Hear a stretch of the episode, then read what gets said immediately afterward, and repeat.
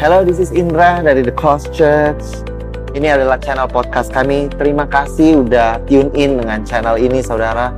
Kami berharap bahwa setiap message kami dapat membukakan lebih siapa Tuhan, saudara, dan Injil kasih karunia dan apa yang Yesus sudah lakukan di kayu salib kiranya membebaskan kehidupan saudara di dalam nama Yesus. Enjoy the message. God bless you. Sungguh senang saya bisa membagikan firman kembali pada hari ini, pada minggu ini. Jika saudara sempat mendengar firman yang saya bagikan minggu lalu, saya membagikan sebuah cerita mengenai Mephiboset, saudara-saudara. Ternyata sebuah nama atau sebuah karakter yang tidak sering didengar oleh banyak orang. Jadi banyak yang baru pertama kali mendengar kata atau nama Mephiboset untuk pertama kalinya di minggu lalu, saudara-saudara. Ada yang menarik, saya ingin tarik sedikit apa yang saya bagikan minggu lalu jika saudara belum mendengar. Minggu lalu Mephiboset di tengah kesengsaraannya, di tengah penderitaannya. Dia berkata bahwa dia sama seperti anjing mati, saudara-saudara. Itu sering kali yang kita gambarkan dan kita bayangkan diri kita. Ketika kita sedang berada di dalam kesusahan, ketika kita sedang berada di dalam tempat yang tidak ada kehidupan, saudara-saudara. Kita sering kali melabel diri kita sebagai anjing mati. Tapi tahukah saudara bahwa Daud gambaran dari Yesus ketika dia memanggil Mephiboset, dia melihat Mephiboset sebagai salah satu dari anaknya saudara-saudara. Hari ini saya ingin ingatkan kembali, sering kali kita berpandangan negatif akan keadaan kita, sering kali bahkan kita melabel diri kita secara negatif sebagai mungkin seseorang yang tidak mampu, seseorang yang tidak layak, seseorang yang tidak pantas, seseorang yang tidak ada gunanya, seseorang yang tidak ada harapan, seseorang yang tidak ada masa depan. Seringkali karena situasi yang kita hadapi begitu bertubi-tubi dan begitu menyulitkan, saudara-saudara. Maka identitas diri kita pun mulai goyah, saudara-saudara. Tapi sebagaimana Daud memanggil Mephiboset, dia berkata bahwa aku ada sebuah janji yang harus ku genapi, sebuah janji yang tidak boleh kuingkari maka itu Mephiboset pun dipanggil, lalu boleh duduk dan menjadi seperti salah satu dari anak Daud. Hari ini saudara-saudara ingatlah bahwa satu-satunya cara yang paling akurat untuk mengenal diri kita bukanlah dari apa yang kita bawa dan apa kita lakukan bagi Tuhan saudara-saudara. Tapi apa yang Tuhan telah lakukan dan berikan bagi saudara dan saya jika dia tidak menyayangkan anaknya yang tunggal, yang begitu berharga bagi saudara dan saya, itu hanya memberikan satu makna saudara-saudara, bahwa nilai saudara dan saya begitu tinggi di mata dia, bahwa saudara dan saya dipandang begitu berharga. Dia panggil kita sebagai anak saudara-saudara. Dan sebagai seorang anak, maka hidup kita ada yang pelihara, ada yang tanggung, ada yang jamin. Maka masa depan kita adalah masa depan yang penuh pengharapan. Amen saudara. Jika saudara belum mendengarkan firman yang saya bagikan minggu lalu, saudara dapat dengarkan yang saya beri judul The Comeback Kit. Silakan saudara dengarkan dan saya percaya saudara akan diberkati. Hari ini saya ingin membagikan sebuah firman yang ceritanya sudah cukup uh, sering kita dengar, familiar saudara-saudara. Tapi sebelum saya membagikan firman itu, di belakangan ini kita sedang mengalami yang namanya musim hujan. Cukup menarik dulu pas saya sekolah, musim hujan itu katanya selalu di bulan-bulan yang namanya ber-ber-ber. Oktober, September, November, Desember. Tapi sekarang mulai bergeser, saudara-saudara. Di bulan Januari kita masih hujan dan lebat, saudara-saudara. Saya sebagai secara pribadi, saya sangat senang dengan hujan. Nggak tahu kenapa kalau hujan itu mood saya kayaknya tenang aja gitu, enjoy saya suka kalau misalnya lagi hujan di luar gitu, kayaknya adem, bisa makan indomie, roti bakar, ya kan, minum Milo panas. It's just a nice feeling when it's raining. Bahkan kalau misalnya saya lagi lari pagi saudara-saudara, dan mulai gerimis, mulai sedikit hujan. Wow, I just really like the feeling. Karena bukan hanya ada wangi hujan ya, bau hujan, air hujan itu ada ada wanginya yang khas gitu, yang kayak very refreshing gitu, sangat refreshing. Tapi juga saudara-saudara kayak menyegarkan aja gitu pas lari. Tapi sering kali saudara-saudara, ketika kita sedang menikmati hujan tersebut, tanpa kita ketahui atau tanpa kita sadar, bisa saja hujan itu tiba-tiba berubah menjadi semakin deras dan semakin deras dan semakin kencang saudara-saudara. Sehingga akhirnya kita pun tidak bisa ngapa-ngapain. Saya ingat beberapa waktu yang lalu, saya sedang bersama dengan Koisak. Kami sedang perjalanan balik dari Semarang ke Jakarta, menyetir saudara-saudara. Pertama hujan, wah suasana yang tadinya panas, terik, jadi mendung, enak, adem, kita mulai nikmati. Tapi tidak lama kemudian hujan itu pun menjadi semakin deras dan seakan-akan seperti badai, saudara-saudara. Lalu kita pun akhirnya mulai semakin sulit di dalam membawa kendaraan. Harus lebih pelan, lebih berhati-hati, dan yang tadinya kita nikmati sekarang menjadi sebuah perasaan yang berbeda. Perasaan was-was mungkin, perasaan khawatir saudara-saudara, perasaan berhati-hati. Dan itulah saudara-saudara yang mungkin saudara dan saya sering alami. Di dalam kehidupan kita, di dalam firman Tuhan sendiri, badai bukanlah sebuah hal yang asing saudara-saudara. Dan badai sering kali digambarkan sebagai sebuah kesulitan yang dihadapi oleh manusia. Badai sering kali digambarkan sebagai sebuah bencana, sebagai sebuah keputusasaan, sebagai sebuah ketidakjelasan saudara-saudara. Dan hari ini saya ingin bagikan bahwa ada janji Tuhan di dalam badai kehidupan kita. Firman hari ini saya ingin berikan judul dengan nama Anchored. Bahwa kita, we are being anchored. Pembacaan banyak cerita tentang badai di dalam firman Tuhan. Tapi hari ini saya ingin membawakan sebuah dua cerita, dua buah cerita yang saya rasa saudara dan saya sering dengar di dalam pembagian firman Tuhan. Yang pertama saya ingin bacakan dari Matius pasal 8 ayat 23 sampai 25 dikatakan demikian saudara-saudara. Lalu Yesus naik ke dalam perahu dan murid-muridnya pun mengikutinya.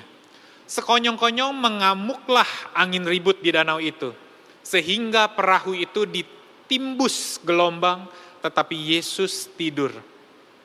Maka datanglah murid-muridnya membangunkan dia, katanya Tuhan tolonglah kita binasa. Lalu yang cerita yang kedua di Matius pasal 14 saudara-saudara. Dikatakan demikian, sesudah itu Yesus segera memerintahkan murid-muridnya naik ke perahu dan mendahulinya ke seberang. Ini setelah Yesus melakukan mujizat memberi makan 5.000 orang saudara-saudara dengan lima roti dan dua, ikan. Lalu dia berkata sementara itu ia menyuruh orang banyak pulang. Dan setelah orang banyak itu disuruhnya pulang, Yesus naik ke atas bukit untuk berdoa seorang diri. Ketika hari sudah malam, ia sendirian di situ. Perahu murid-muridnya sudah beberapa mil jauhnya dari pantai dan diombang-ambingkan gelombang karena angin sakal atau angin kencang. Kira-kira jam 3 malam datanglah Yesus kepada mereka berjalan di atas air. Saya percaya saudara-saudara, bahwa badai atau angin kencang, bahwa gelombang kehidupan bukanlah sebuah hal yang asing di dalam kehidupan kita. Terkadang saudara-saudara sama sebagaimana ketika kita menikmati hujan. Badai itu tidak datangnya tiba-tiba, badai itu datangnya bertahap, pasti datangnya hujan terlebih dahulu saudara-saudara. Kita mungkin menghadapi permasalahan di dalam kehidupan, Hujan mungkin bisa diidentikan bukan hanya sebagai berkat, tapi juga sebagai kesulitan, saudara-saudara. Ketika kita menghadapi problem di dalam kehidupan kita, kita merasa terkadang problem-problem tersebut kalau tidak terlalu besar dan tidak terlalu berat, itu memberikan sebuah warna, sebuah bumbu. Karena kita senang, saudara-saudara, sebagai manusia menjadi seorang problem solver. Jadi ada masalah-masalah yang seakan-akan bagi kita porsinya cukup, kita senang hadapi. Tapi terkadang, saudara-saudara, tanpa kita sadari ketika kita sedang berjalan menyelesaikan masalah hanya keseharian kita, mungkin pekerjaan kita, mungkin keuangan kita, kita masalahnya masih tidak terlalu besar, kita rasa ini bisa kita hadapi. Tapi tiba-tiba hujan tersebut semakin deras, semakin deras dan menjadi sebuah badai saudara-saudara. Ketika satu hari mungkin kita berasa kok badan kita tidak terlalu enak, tidak terlalu nyaman, kita masih bisa beraktivitas, kita masih belum terganggu. Kita masih bisa, ya mungkin baik-baik saja. Tapi hari demi hari kok semakin parah dan ketika kita mulai tahu ternyata hasil pemeriksaan kita menunjukkan bahwa ada sebuah badai penyakit di dalam kehidupan kita, maka kita pun mulai bertanya-tanya saudara-saudara. Ketika kita sedang mengatur keuangan kita, kita berpikir, wah kita masih bisa menabung. Walaupun tidak banyak, sedikit demi sedikit, tapi masih bisa kita atur. Kita masih bisa lalui kehidupan kita hari demi hari. Tapi tiba-tiba suatu hari, saudara-saudara, problem demi problem yang seperti hujan rintik-rintik menjadi badai kesulitan keuangan, tiba-tiba kita membutuhkan sebuah biaya yang besar, mungkin ada pengobatan yang perlu dibiayai, mungkin ada masalah renovasi yang perlu kita lakukan, mungkin ada masalah keluarga yang perlu kita bantu saudara-saudara, dan badai tersebut begitu besar, kita pun akan merasa sebagaimana yang dirasakan oleh murid-murid Yesus di dalam kapal saudara-saudara. Kita akan panik, kita akan bingung, Terlebih saudara-saudara bukan hanya besarnya badai yang kita hadapi. Tapi sering kali yang menjadi problem kita adalah berapa lama badai ini akan kita alami di dalam kehidupan kita. Seringkali karena kita tidak mengetahui bagaimana akhirnya atau ujungnya seberapa lama yang harus kita jalani. Mungkin sudah menjadi hari demi hari, minggu demi minggu, sekarang bahkan bulan demi bulan saudara-saudara. Kita pun mulai menjadi lelah, menjadi putus asa, menjadi sebuah tanda tanya besar. Saya percaya badai bukanlah sesuatu yang asing di dalam kehidupan saudara dan saya. Dan bahkan mungkin saat ini saudara-saudara, saudara sedang berada di dalam tengah-tengah badai, mata topan yang begitu menghancurkan saudara-saudara. Membuat kita menjadi semakin desperate dan putus asa. Bahkan di saat-saat ini, kita merasa bahwa kehidupan bukanlah sesuatu yang kita inginkan lagi, saudara-saudara. Bahwa efek dari badai tersebut mulai menjadi seperti domino effect, saudara-saudara. Mulai meruntuh ke kiri dan ke kanan, mulai mempengaruhi semuanya. Kita pikir hanya dari keuangan saja, tapi tanpa kita sadari pernikahan kita pun mulai terdampak, saudara-saudara sedikit demi sedikit kesehatan kita pun mulai terpengaruh saudara-saudara. Bahkan kesehatan mental dan psikis kita mulai terpengaruh. Tadi ketika saya tunjukkan dua cerita tersebut saudara-saudara di kitab Matius, bukanlah dengan sebuah alat, bukanlah dengan sebuah tanpa alasan saudara-saudara. Karena di dalam cerita tersebut dua-duanya sama-sama kita baca bahwa yang pertama lalu Yesus naik ke perahu dan datanglah angin sakal atau badai, saudara-saudara. Dan yang cerita kedua, saudara-saudara, ketika murid-muridnya naik ke atas perahu, Yesus yang menyuruh mereka untuk naik ke dalam perahu. Saudara tahu bahwa murid-murid Yesus kebanyakan dari mereka adalah nelayan, saudara-saudara. Jadi ketika mereka ingin berlaut, mereka itu dapat membaca angin, mereka dapat membaca cuaca, mereka da dapat tahu saudara-saudara sebelum mereka berlayar, mereka dapat membayangkan dan mereka dapat memprediksi apakah cuaca malam ini akan baik atau tidak saudara-saudara. Karena mereka sudah terbiasa berlaut bertahun-tahun. Saya percaya ada momen-momen di dalam kehidupan saudara-saudara ketika masalah sedang terjadi, saudara sebenarnya dapat memprediksi bahwa problem-problem ini ada potensi untuk menjadi besar. Tapi sering kali keberanian kita melangkah saudara-saudara. Karena ada Yesus. Karena Yesus berkata, ayo pergilah seberang. Karena Yesuslah yang menyuruh saudara-saudara. Maka itu mereka berani melangkah. Karena ada Yesus di atas kapal saudara-saudara bersama dengan mereka. Mereka walaupun melihat ada kemungkinan ada angin sakal. Tapi mereka somehow mempunyai pengharapan semuanya akan baik-baik saja. Saya percaya saudara-saudara ketika kita sedang menghadapi permasalahan, ketika kita sedang mengambil langkah pertama kita untuk menghadapi hujan. Sering kali sebagai orang percaya, itu karena kita dituntun oleh sebuah damai sejahtera yang Tuhan berikan. Kita ada sebuah janji yang somehow Tuhan pegang, saudara-saudara, yang Tuhan berikan dan kita pegang. Somehow ada sebuah pengharapan, kita melihat bahwa masalah ini dapat kita hadapi tapi tanpa kita sadari sebagaimana seperti murid-murid Yesus. Walaupun sudah ada Yesus bersama dengan mereka, walaupun Yesus yang memerintahkan saudara-saudara. Tapi angin badai tersebut datang juga. Di sinilah momen yang saya percaya sering kali saudara dan saya frustrated, menjadi frustrasi. Kita berpikir bukankah Tuhan yang sudah buka pintu dari awalnya? Kenapa sekarang tiba-tiba menjadi masalah? Kenapa tiba-tiba sekarang menjadi seperti sebuah badai, sebuah kesulitan yang tidak dapat kita hadapi? Saya pikir panggilan saya di dalam melayani ini datangnya dari Tuhan. Saya yakin kok Tuhan sudah memberikan konfirmasi demi konfirmasi ketika saya mendoakan untuk pasangan hidup saya.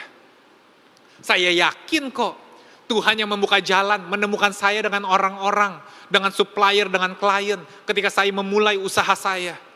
Tapi kenapa permasalahan yang dari awal saya sendiri agak ragu, karena ini di luar zona nyaman saya, karena di luar kebiasaan saya, di luar pengetahuan dan kesanggupan saya. Kenapa ketika pas awalnya saya merasa Tuhan yang yang Tuhan yang pimpin, tapi sekarang permasalahannya begitu besar, seakan-akan Tuhan tidak ada dan seakan-akan Tuhan meninggalkan saya.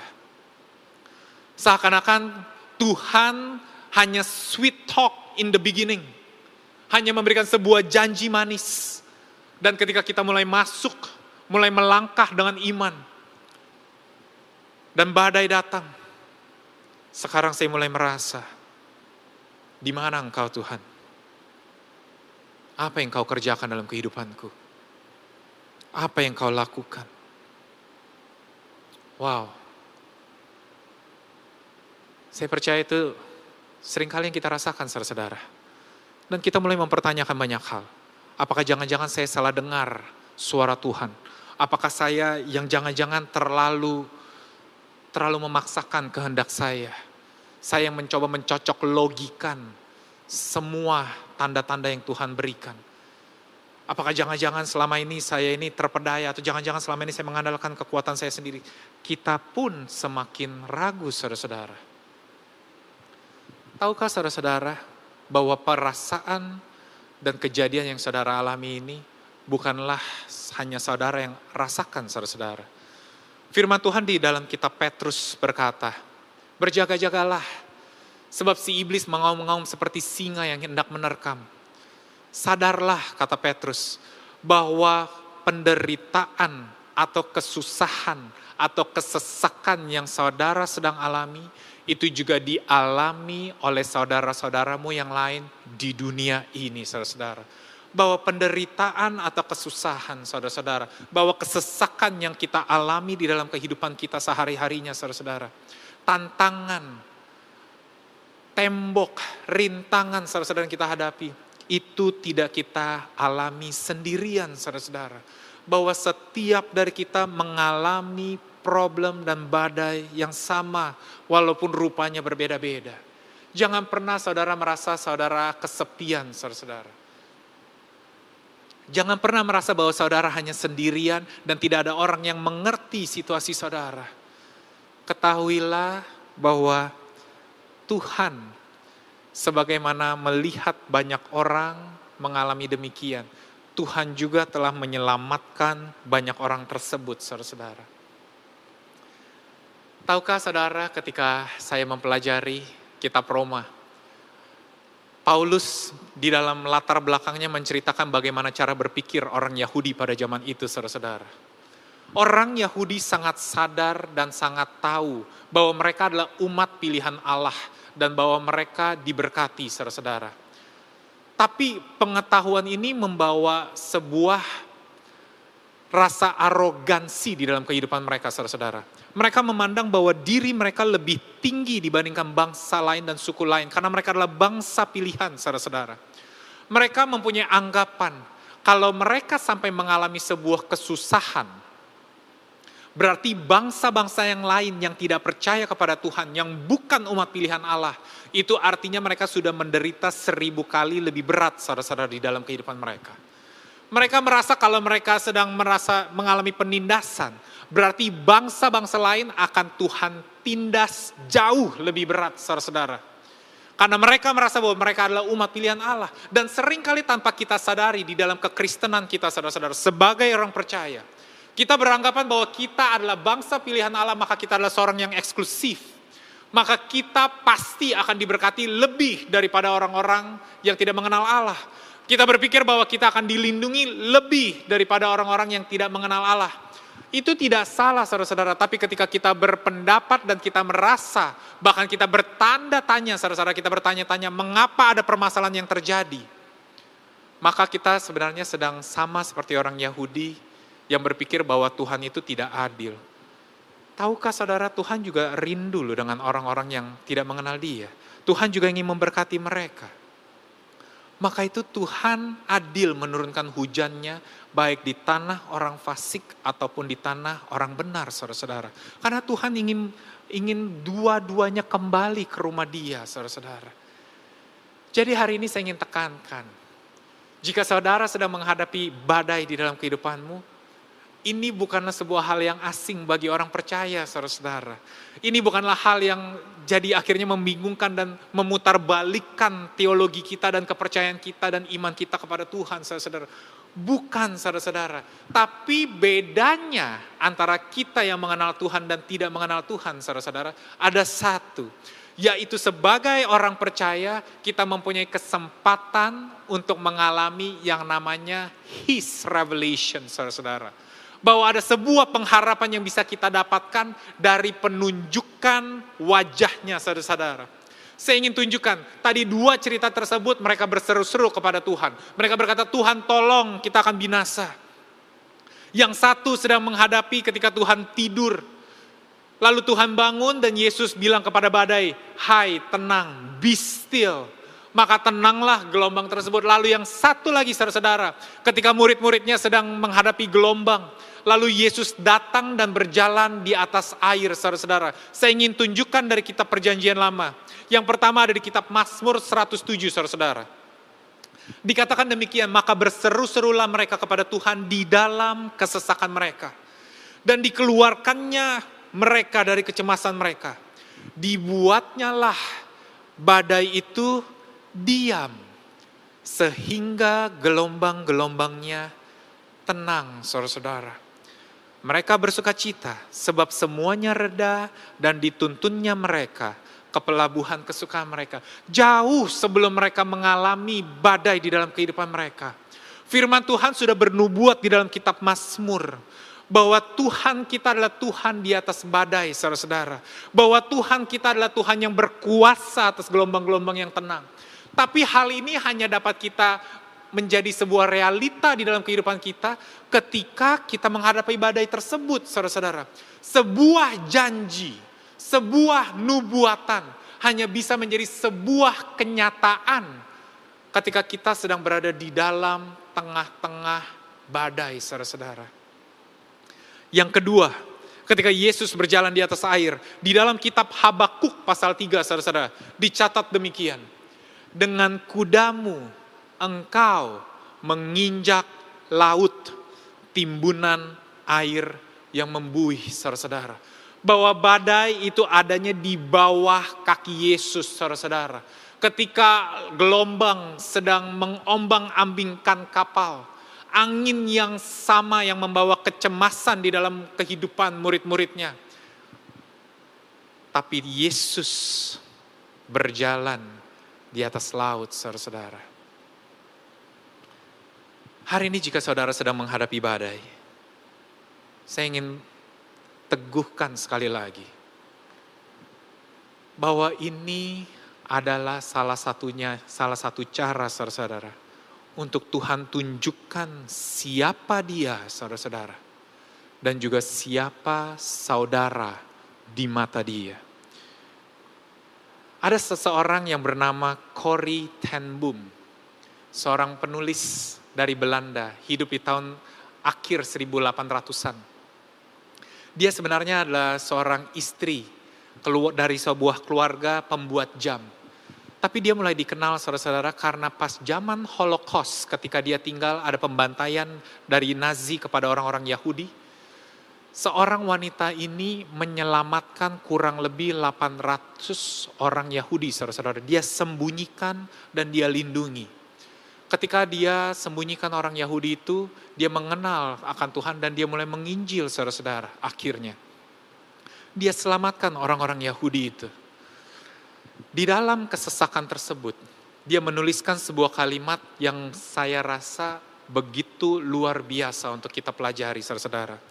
Corrie ten menulis, in order to realize the worth of the anchor, we need to feel the stress of the storm. Saya ulang sekali lagi saudara-saudara di dalam bahasa Indonesia, terjemahan bebas. Untuk kita dapat menyadari seberapa nilainya sebuah sauh, sebuah anchor, kita perlu mengenal seberapa kuatnya badai yang menerpa saudara-saudara.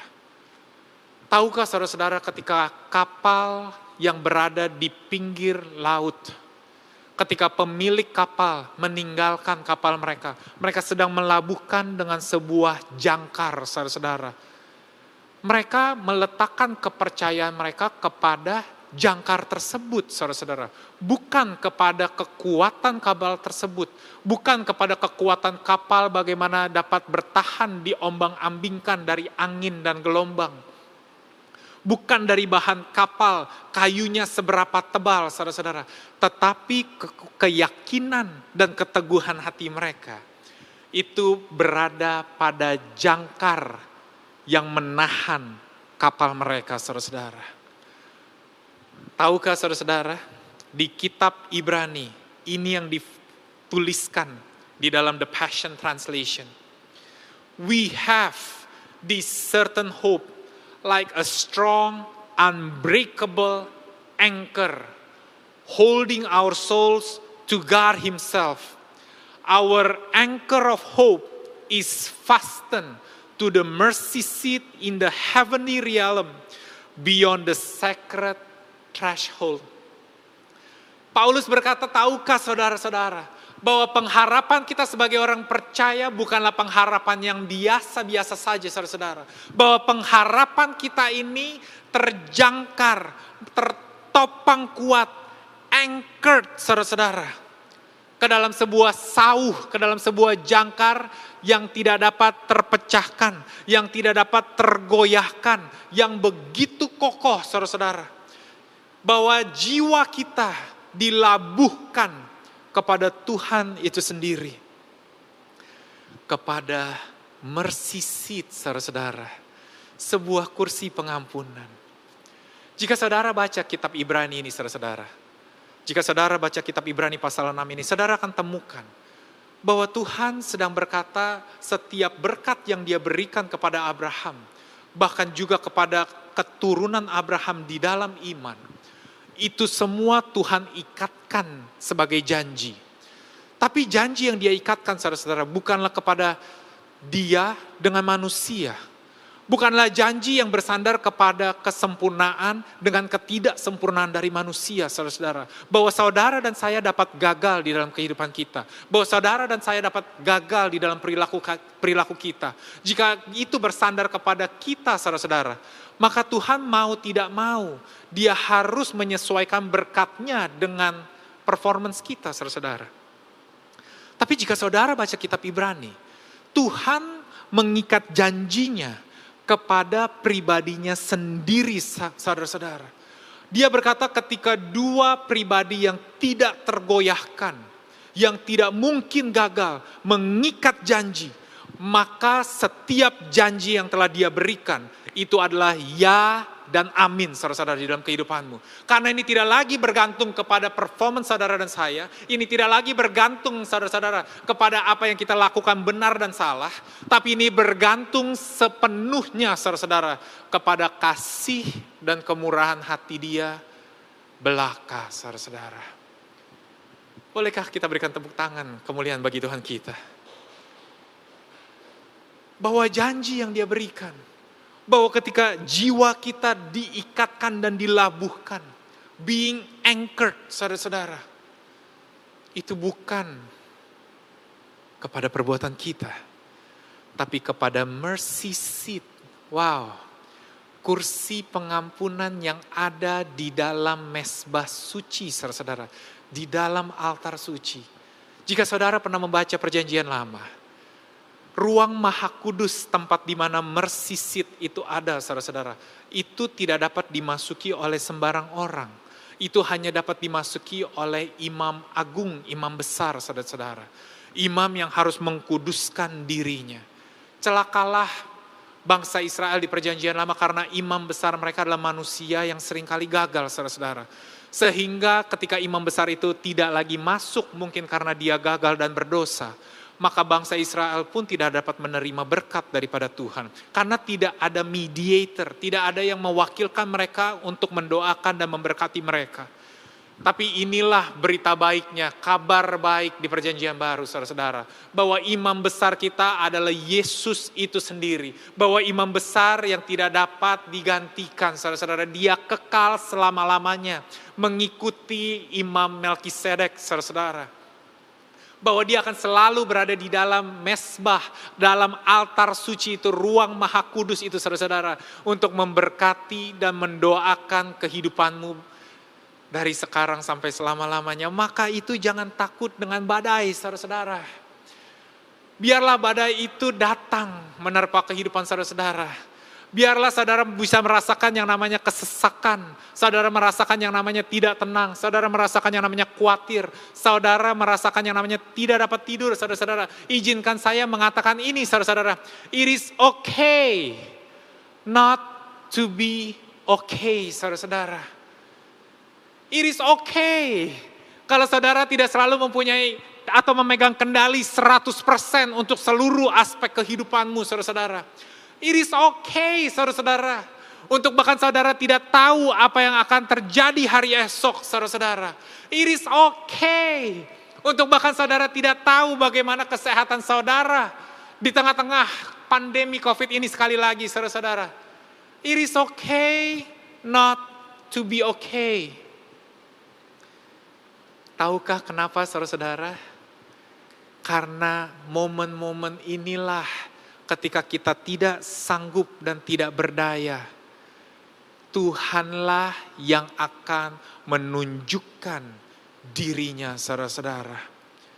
Ketika saudara merasa bahwa saudara tidak cukup layak, saudara merasa tidak cukup pantas, saudara merasa lemah, tidak berdaya, saya ingin bagikan sebuah firman dari kitab Yesaya pasal 42, saudara-saudara. Saya ingin bacakan versi Inggrisnya dari The Message Version. Dikatakan demikian, He won't brush aside the bruised and the hurt, and He won't disregard the small and insignificant, but He will steadily and firmly set things right. Dengan kata lain, He is the one that will become your anchor, saudara-saudara. Dialah yang akan menjadi pondasimu, saudara-saudara. Dialah yang akan menjadi jangkarmu, saudara-saudara. Ketika saudara-saudara hanya terombang-ambingkan ke kiri kanan oleh problem saudara-saudara. Saudara pikir saya baru saja kena masalah ini, saya kira sudah selesai karena ketiup yang lain, saudara-saudara. Tapi saudara kehanyut dan kebawa ke sisi yang lain, saudara menghadapi masalah lagi. Masalah seakan-akan datang bertubi-tubi bertumpuk-tumpuk. Kita kira sudah selesai satu tapi datang lagi, datang lagi dan datang lagi saudara-saudara. It is okay not to be okay. Karena Tuhanlah yang akan menggenapi janjinya di dalam kehidupanmu. Saya percaya saudara-saudara. Saya percaya.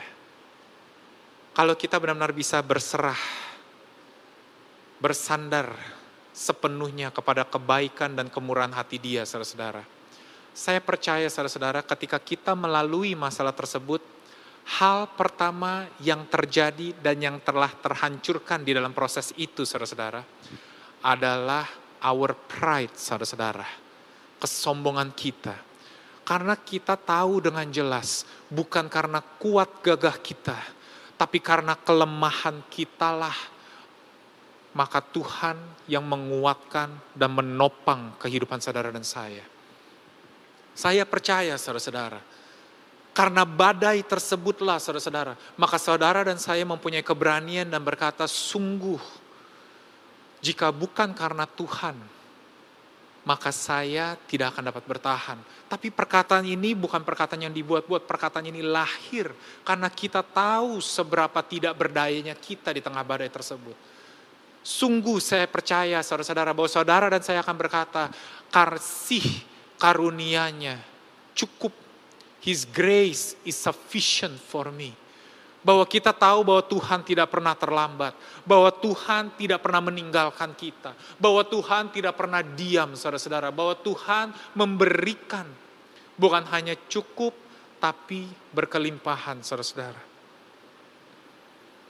Today I wanna I want you to say it one more time. It is okay not to be okay. Because I'm anchored sebab saya berlabuh, saya terjangkar di dalam kasihnya Tuhan, saudara-saudara. Tuhan memelihara kehidupanmu. Inilah bedanya, saudara-saudara, dengan kita yang percaya di dalam Tuhan dan dengan yang tidak, saudara-saudara. Karena dengan yang, kalau kita tidak mengenal Tuhan, maka pengharapan kita bersandar kepada kekuatan kita. Seberapa baik kita bisa berjuang dan menghadapi situasi ini. Tapi kita sebagai orang percaya, saudara-saudara, sebagaimana anak-anak kita, pengharapan mereka bukanlah seberapa baik mereka berjuang. Pengharapan mereka adalah seberapa baik orang tua mereka, bapa mereka, menjamin dan melindungi keseharian mereka, saudara-saudara. Berbahagialah saudara dan saya saat ini yang berada di dalam Tuhan. Dan di dalam kesempatan yang sama saya juga ingin mengundang saudara. Jika saudara saat ini belum mengenal Tuhan kita. Jika saat ini saudara belum mengenal Yesus secara pribadi. Saya berdoa saudara dapat membuka hati saudara. Agar saudara dapat beristirahat, tenang di dalam tuntunannya saudara-saudara. Saya akan mengakhiri firman hari ini saudara-saudara dengan sebuah janji. Di dalam kitab Mazmur pasal 34 ayat 17. Dikatakan demikian. Apabila orang-orang benar itu berseru-seru, maka Tuhan mendengar dan melepaskan mereka dari segala kesesakannya. Tuhan kita bukanlah Tuhan yang tuli, saudara-saudara. Tuhan kita bukanlah Tuhan yang memilih tinggal diam, kalau seorang anak saja meminta-minta terus kepada seorang bapak dan orang tuanya pun mulai tergerak hatinya. Terlebih bapak kita di surga, saudara-saudara. Jika kita berseru-seru, maka Tuhan mendengar dan melepaskan kita, saudara-saudara, dari kesesakan. Berapa lama lagi? Saya tidak tahu, saudara-saudara. Tapi saudara lihat di dalam cerita tadi. Yang pertama Yesus tidur. Yesus tidak keberatan dibangunkan oleh murid-muridnya, saudara-saudara. Yesus bukan setelah bangun lalu marah-marah bilang, kalian mau ngapain sih? Saya lagi nyenyak-nyenyaknya tidur, enak aja. Urus sendiri, enggak begitu saudara-saudara. Dia bangun saudara-saudara, dan dia redakan angin ribut tersebut. Yang kedua saudara-saudara ketika mereka terombang ambing, mereka sedang ketakutan, saudara-saudara. Yesus mendatangi mereka. Yesus berjalan di atas air, saudara-saudara. Dan membawa ketenangan di dalam kehidupan mereka. Hari ini, saudara-saudara, percayalah, help is on its way. Bahwa saudara tidak ditinggalkan sendirian. Bahwa Tuhan sedang menuju. Tuhan sedang berada, Tuhan sedang terbangun di dalam kehidupanmu. Amen.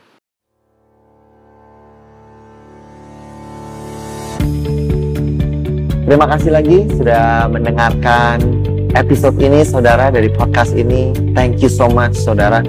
Saya berharap bahwa Injil kasih karunia dan apa yang Yesus sudah lakukan bisa membebaskan kehidupanmu saudara.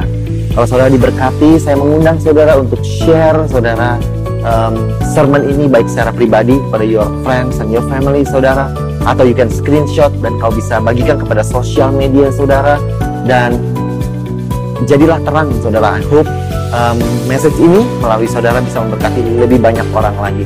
Dan kalau saudara diberkati, saya mengundang saudara untuk subscribe kepada channel podcast ini. Again, I want to thank you Berterima kasih kalau saudara mendengarkan dan mengizinkan dirimu diberkati dari apa yang kami lakukan. Terima kasih, Tuhan berkati. God bless you and bless you and bless you again. In Jesus' name. Amen.